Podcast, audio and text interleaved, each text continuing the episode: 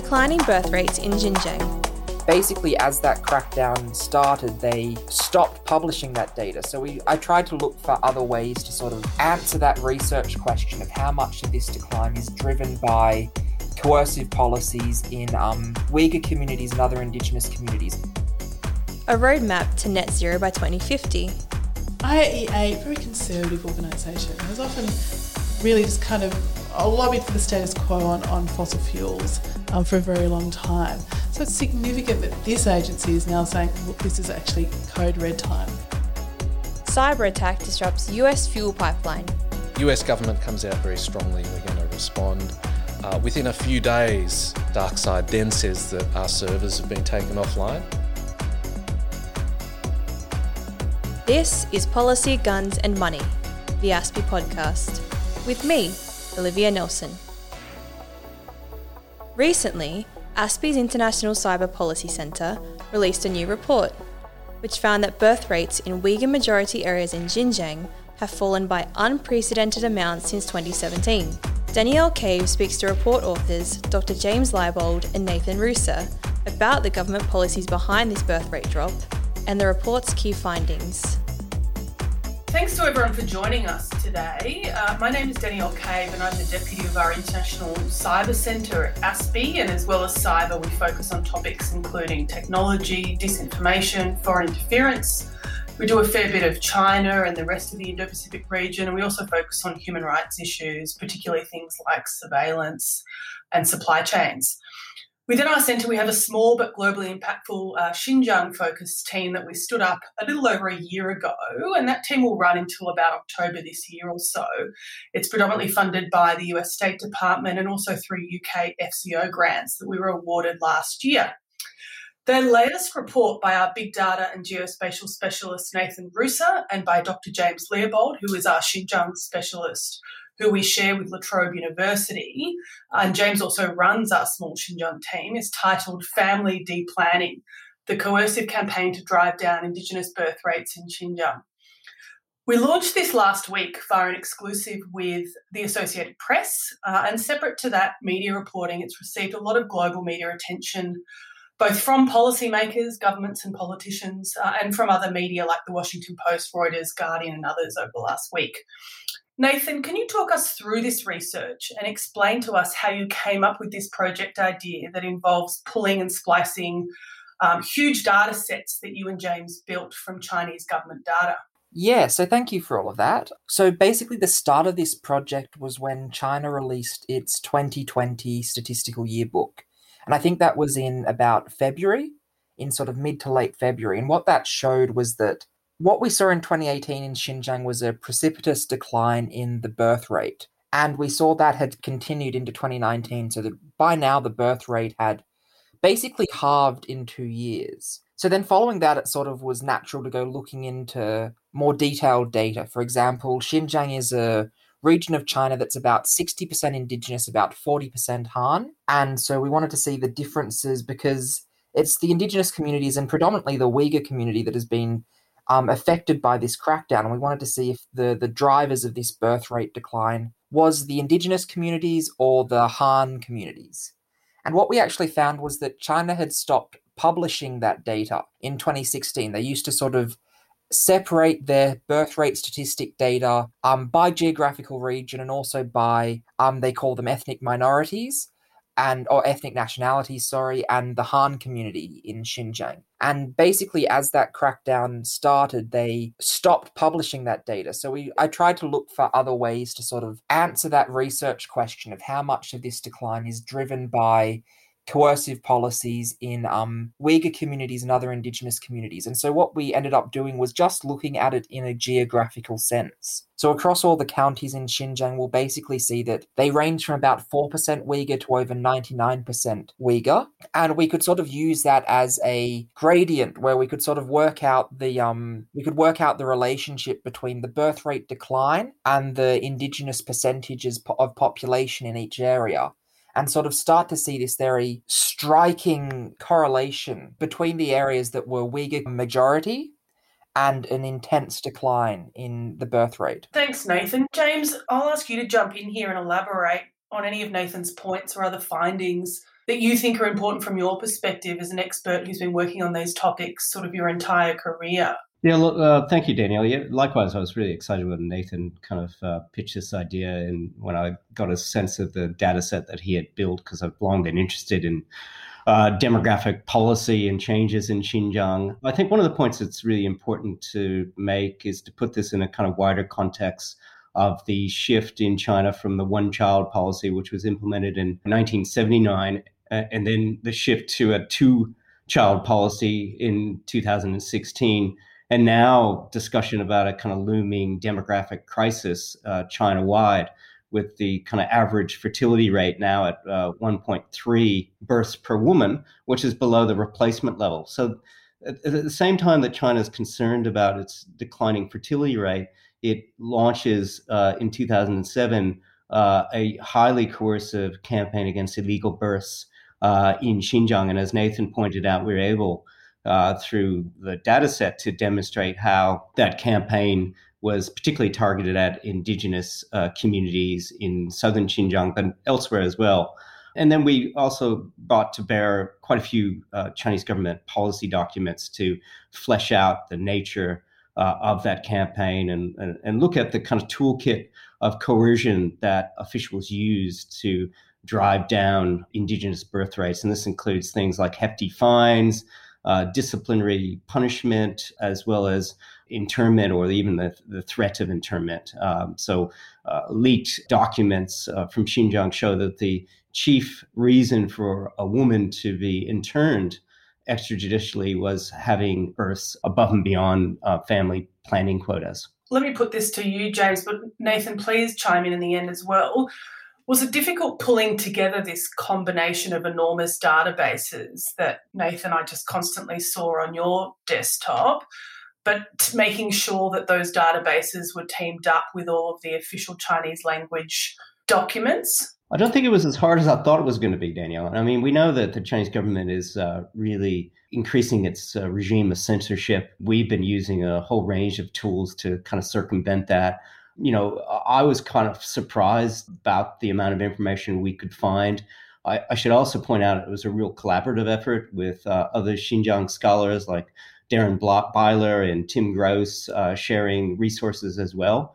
And I think when you marry up the policy documents that we've uncovered with uh, the data set that Nathan built based on uh, Xinjiang government statistics, we're able to, I think, provide a pretty convincing picture of what was happening uh, back in 2017 and 18 and its result going forward. Of course, as Nathan pointed out, and maybe you could talk a little bit about this, the fact that they're no longer publishing this birthright data means that we'll probably never know for sure the full impact of this campaign. Yeah, I think it's sort of it's impossible to really build a coherent understanding based on just the data or just the document sourcing that we're able to do.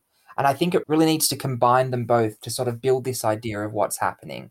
Because and I think I think that's actually one of the things that the Chinese official narrative has been trying to do, has been saying, yes, we admit there's this decline in birth rate. That's because we have, and in the this is in the words of one of the one of the Chinese consulates in the US, liberated Uyghur women to stop them from becoming baby making machines. But basically, then their narrative goes to say that this birth rate decline is a natural response to the increased investment. And although the data shows that it's an unprecedented decline both in China and globally in recent history, the the source documentation and the narrative behind it was built by these documents that we found that showed the very coercive nature and the very unflinching nature of punishment for people that exceed these increasingly strict family planning guidelines. So I think both were definitely necessary. It's quite incredible watching the different sort of small China teams we have now working on China. Things have changed so quickly over the last few years because these online resources and these online databases do disappear really quickly. So it's interesting. You find something, and members of the team find things, and you know we save them online, we save them in PDFs, we save them in different folders, and we're at the point where we basically, you know, we don't even like to work, you know, on email that often. We sort of keep things off email for as long as possible, often until the day of the launch, and we don't even like sending embargoed reports over email. So it's it's fascinating watching both the censorship of resources and, the, and then the operational security that is now involved in some of these I suppose, sensitive projects. James, can I?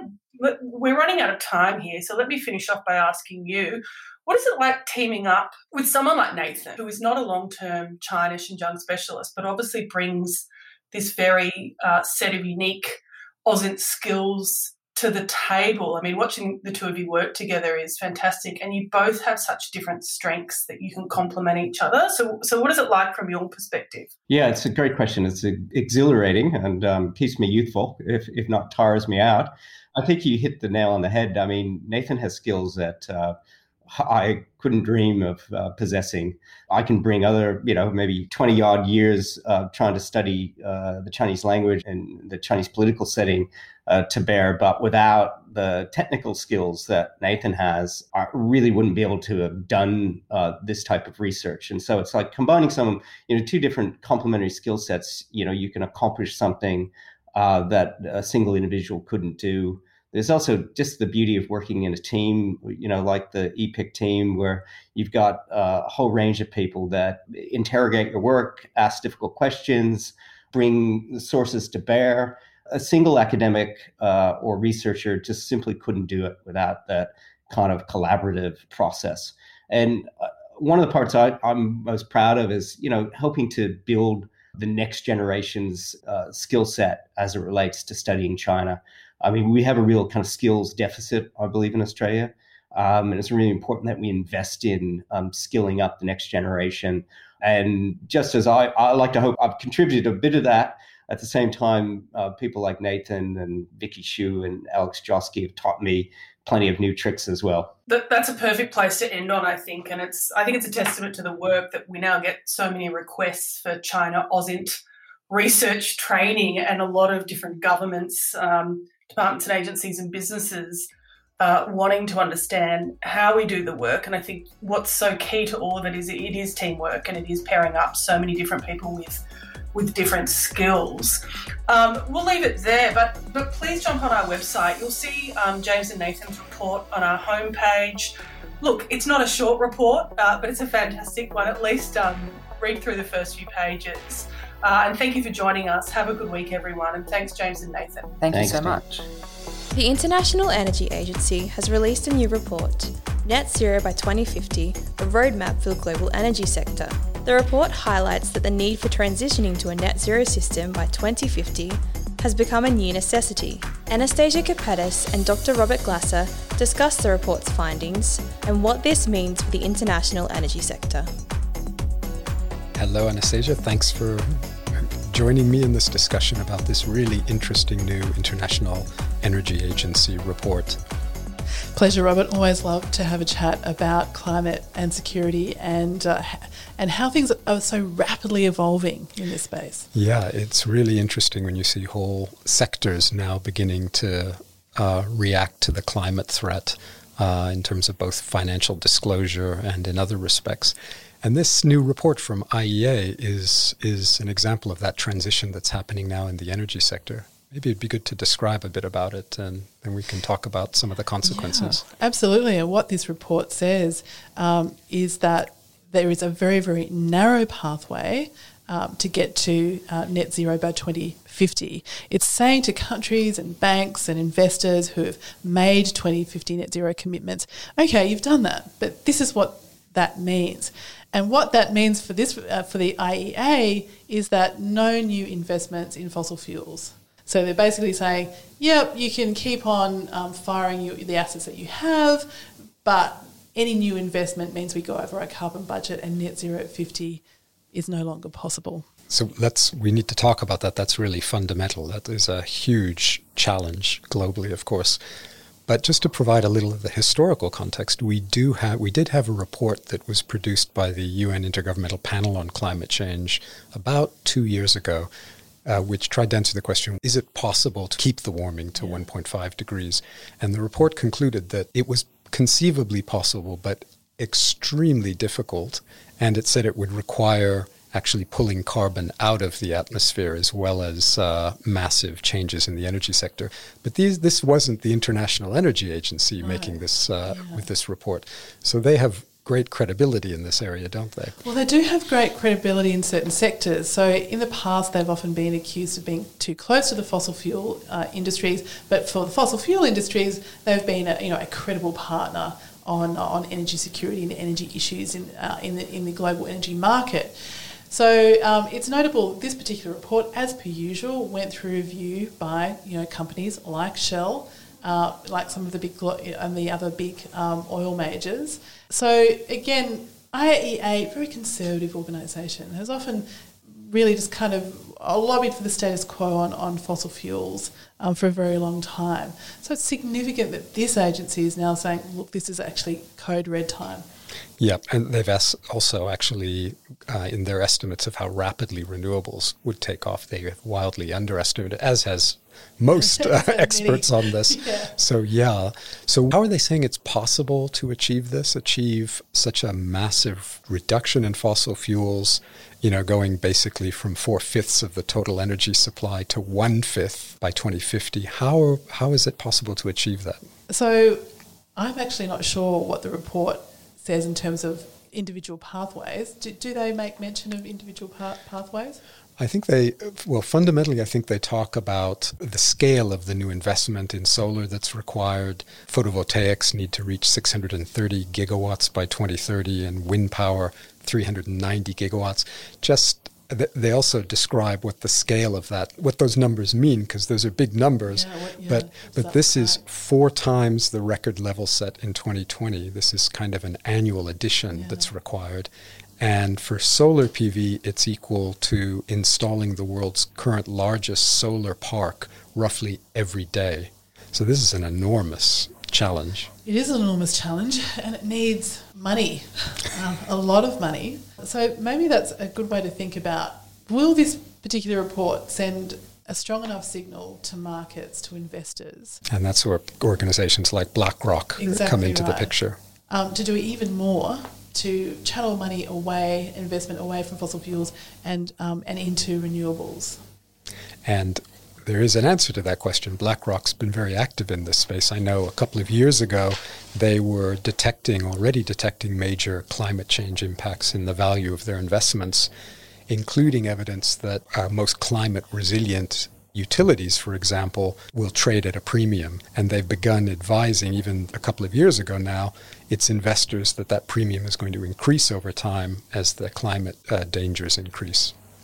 That's right, and, and famously last year, uh, Larry Fink, um, who has been oh, you know, uh, pretty agnostic on climate change um, in his public pronouncements, suddenly said that BlackRock, in terms of its managed investments, was going to divest from climate change, uh, and that he said that you know, he predicted that uh, climate change would completely reshape the nature of global finance. Now that's interesting because BlackRock has been criticized pretty consistently by environmental activists for not taking a stand on climate and for being, as you said, the largest asset manager in the world with many assets sunk in fossil fuel uh, industries. No, exactly right. So BlackRock has been uh, funding all sorts of fossil fuels from Shenhua to China National Coal Group to Yancoal Australia to Whitehaven to Glencore. So some analysis by IEEFA looks at what does that mean for these companies in terms of um, BlackRock's now kind of stated policy. Um, a lot of these companies just don't make the cut at all. So they're losing that you know particular um, stream of investment.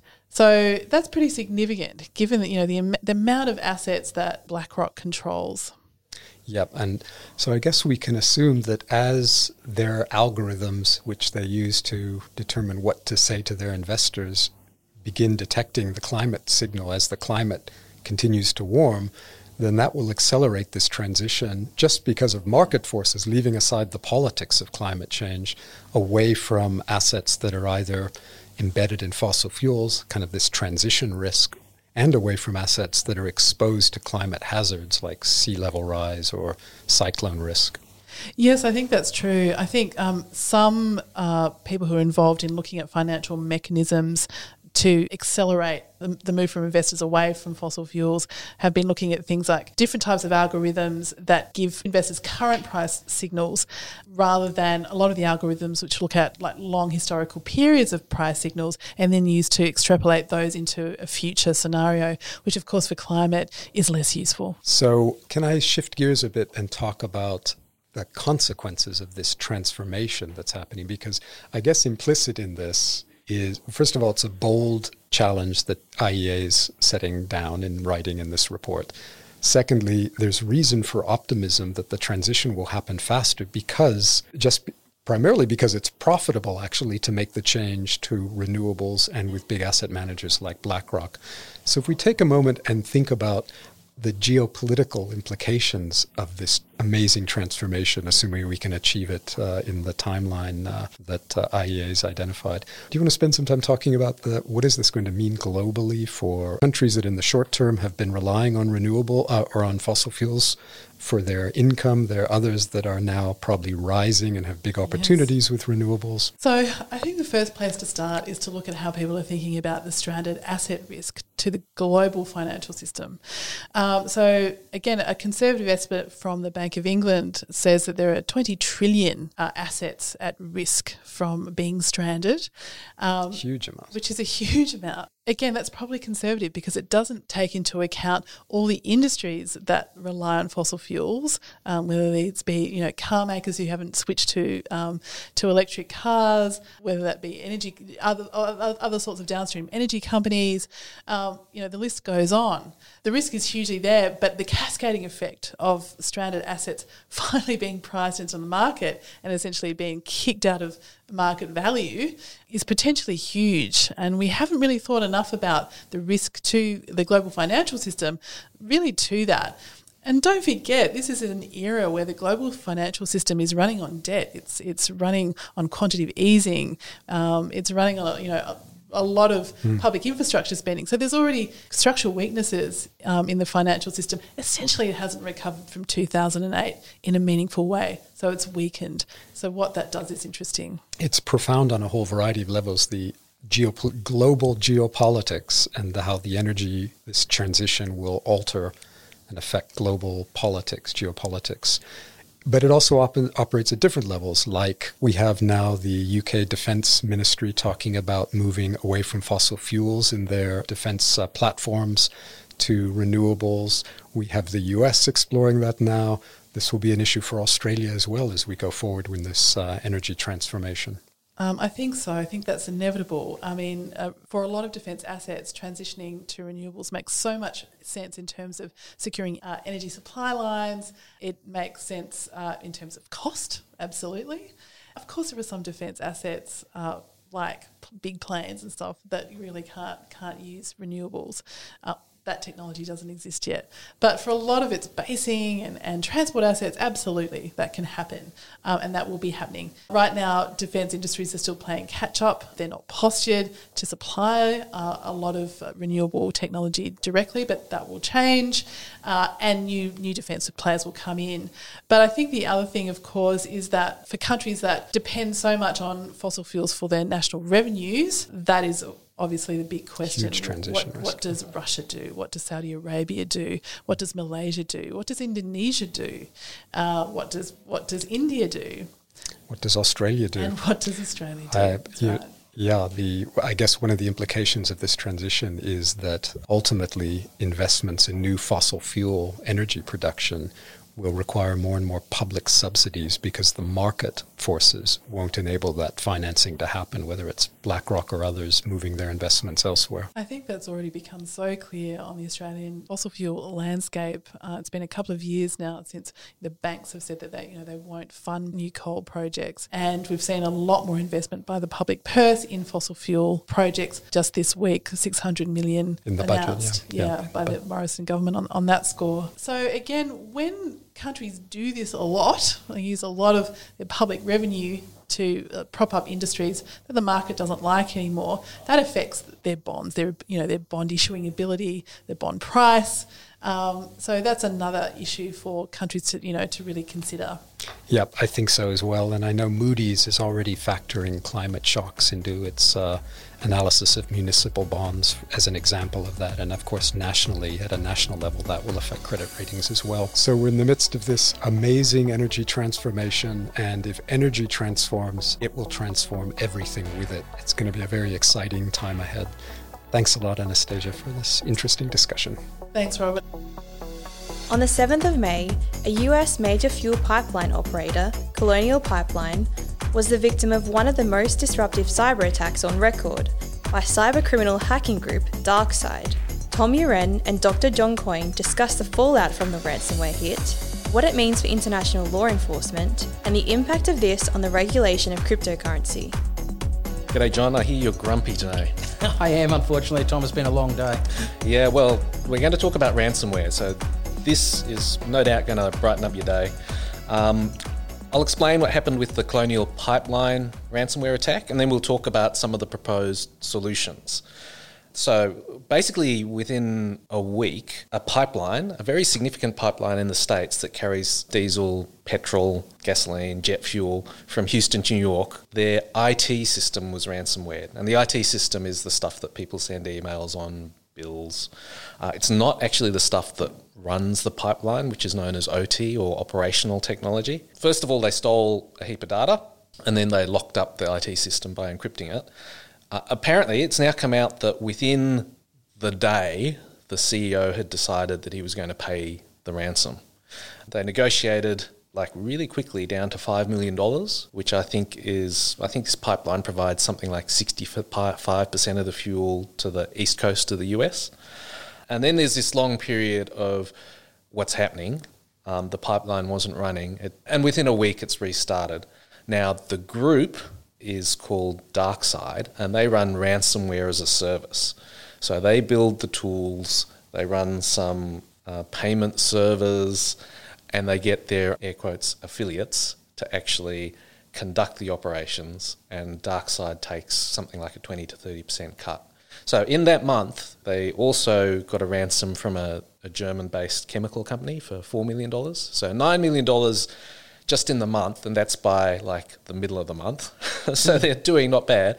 Now they got some heat because of the pipeline hack, and they they, they actually pub- published on their website. You know, we don't want to destroy the society. We just want to, you know, ethically steal money from or extort money from people. They said they're going to vet their targets so they're actually going to see who people are going to hack, and then I guess the idea was presumably stop them. US government comes out very strongly. We're going to respond. Uh, within a few days, DarkSide then says that our servers have been taken offline, and now the belief is that they just stole all the money that was was going to be they were going to get a cut of cut of, and they've just taken it all and, and claimed that it was because their servers had been stolen. So within a week, we've gone from you know major pipeline hack, worries about fuel and energy security in the US, to the ransomware group just absconding with. Uh, and the, the figure I've heard is $30 million in a, a, Bitcoin account. So, presumably, my, my working hypothesis is they're going to reform, rebrand. That seems like pretty good money if you can spin up a business, we first heard of them in August 2020. So, you know, within just over half a year, they've kind of spun it up into tens of millions of dollars. Now, there's some, many different groups have been working on what to do about ransomware. It's getting a bigger and bigger problem.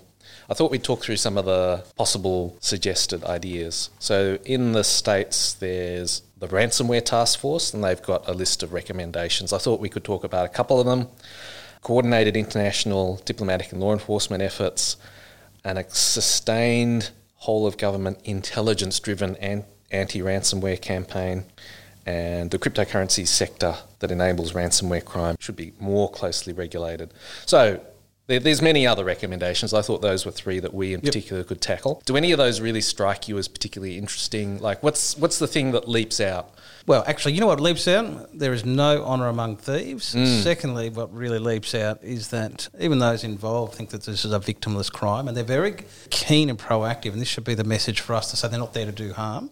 And there's some good reasons for that. So, in most jurisdictions, in terms of now we're talking law enforcement, in most jurisdictions, um, priority is given to um, criminal offences that cause harm, so crimes against the offender. So you know the worst of them, you know, murder, etc., um, robbery, etc. So. Um, so, from one aspect, what we see in terms of that law enforcement piece is these guys are deliberately trying to minimise the harm, and it all depends on how Well, you well minimise the appearance of harm. Oh, I think the appearance of harm. So that way it makes it harder, and this is where it gets easy. It makes it harder for organised crime um, to be uh, given a priority by local law enforcement. So, you know, if, if you're sort of sitting there looking at it that way, One of the interesting things clever tactic. about this group is that part of their vetting procedure is that you can't conduct operations in Eastern Europe and you must speak Russian. So the US government came out and said, We believe these are Russians. The Russian government is not responsible, but the Russian government has some part to play in enforcing laws. So you're talking about deliberately trying to play the game in a way that avoids Russian law enforcement. Look, I think so, and in particular, so um, there can be no doubt that Russia is a permissive state in terms of um, in terms of cybercrime. And the message we're picking up in the byline of that, so between the lines, is really that okay, the Russian authorities are permissive and they'll remain permissive unless, of course, you start stealing off the Russian authorities, which will then see you become a domestic problem. Um, and I, I think this is an interesting take on it. So, you know, the, the question for law enforcement and diplomacy and cooperation is how far can you get when the physical location of those involved is in a jurisdiction that you can't touch? Um, and that's going to make it really hard. Do you think there's anything that the US government can do to encourage Russian law enforcement? What are the what are the options there? Look, I, I don't think so. The real issue, and the real issue is when it becomes a problem for the Russian authorities, they will cooperate. And I think this is what we've seen historically with issues like drugs, is that when it starts becoming a domestic problem, uh, what you see is a change in, in a government approach. So, uh, you know, I I think we can implore through diplomatic uh, mechanisms and levers we can implore greater cooperation from the Russians, but I don't expect that's the case. And I know that's a really pessimistic answer. Yeah, I guess there's always the possibility that this just encourages the, the, the cyber criminals to be just a bit more careful.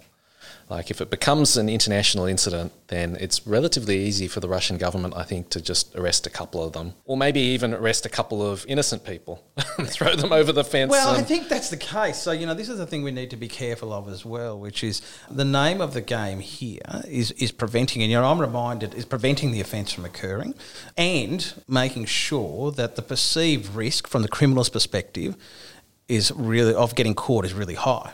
Um, now the challenge we have. So let's look at a comparable offence. So let's look at um, kidnap and ransom. Okay, as a general rule, most countries, including Australia, say we do not pay ransom. So that's number one way of keeping keeping people from doing kidnap and ransoming of Australian citizens.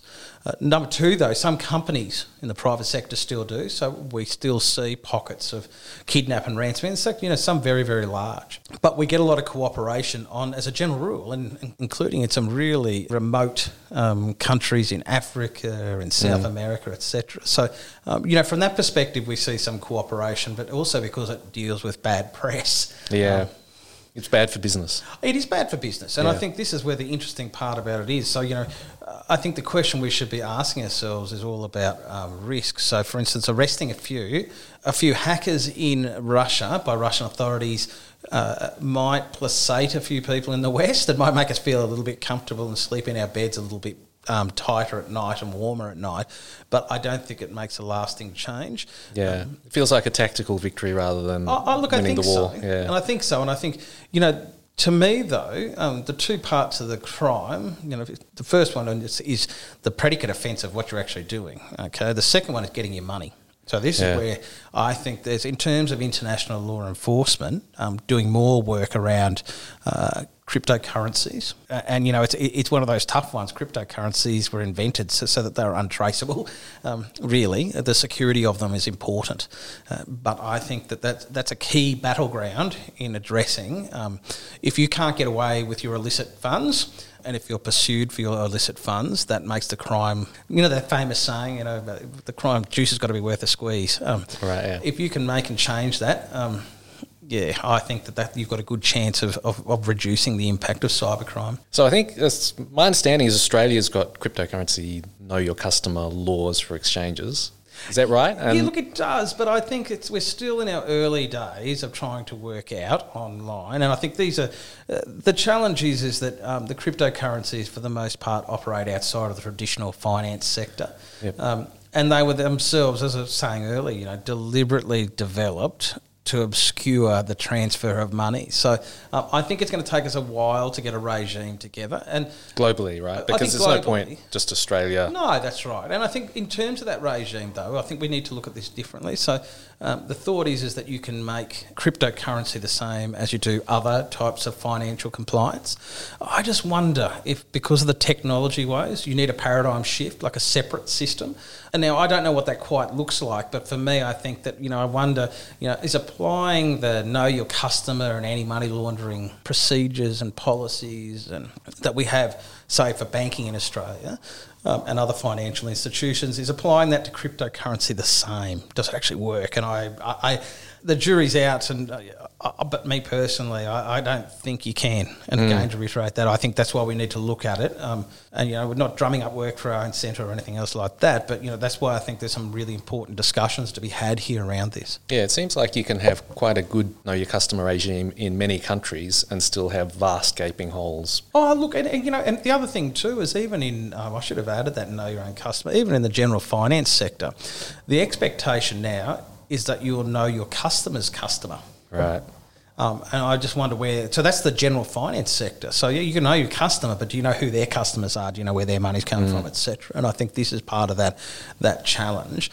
And again, you know, like the very fact that cryptocurrency can be moved globally so quickly and anonymously, that's in, and almost impossible really to track. I think that's the, the challenge for law enforcement and policymakers and lawmakers. And, you know, there's a little bit of, I know you want a clear cut answer like most people do, you know, a little bit of this, a little bit of that, and we have ourselves a perfect cocktail mix of responses. But I'm not sure we've worked that out yet, you know, mm. that right mix between. Right. So um, it seems diplomacy. like Seems like that, that recommendation gets mixed marks from you. then the final one we, sh- we should talk about is an intelligence driven anti ransomware campaign. So, my, my impression from my time in government is that crime in the national security community was not a super high priority. And I wonder, will this make things change? Um, look, you know what? Money buys you a, a, lot of attention, and I think this is one of the things that we, we can say. You know, when, when you're talking about the volumes involved in this, uh, and also like energy security. Well, that's like I mean. that's a whole different ballgame, isn't it? And I think, I, look, I do think it's a case, and I think that if we look over the last 18 months of with COVID 19, what we see is an increased um, understanding and interest in national resilience. So, this is what we saw take place with this attack is an attack on national resilience. So yeah, look, I think it slightly changes changes the equation, and I think the volumes of money involved. Um, it's tough. So globally, financial institutions, and the private sector, have a habit of not recording losses in terms of fraud and corruption for a variety of reasons, and very good reasons. Um, the tough thing here is is that I think that a lot of companies still pay ransomware. They pay the ransom to get their access back to their data. Yeah, I've uh, heard so about thirty percent. Yep. Well, we need to yeah. understand that thirty percent, and we need to understand the other seventy percent as, as well. Yeah, yeah, so the people who don't pay and the people who do pay to get a full picture, um, doing that and getting the private sector to be part of that would be tough. Yeah, yeah. It's not seems... impossible. And you know, like there's there's different models that could be applied to this. You know, you could take a uh, you do a, a, voluntary compliance scheme and reporting scheme that could pull together globally the figures on this. Certainly, you know, like, like all tough problems, there's no there's no simple solution to it. Yeah, uh, I've heard interestingly that companies will talk to the official bodies, but as soon as they decide to pay the ransom, they stop talking. so, so you have this irony that the companies that you're interested in learning most about become silent. Anyway, thanks, John. Always fun, mate. That's all we have time for this week on policy, guns, and money. We'll be back with another episode next week.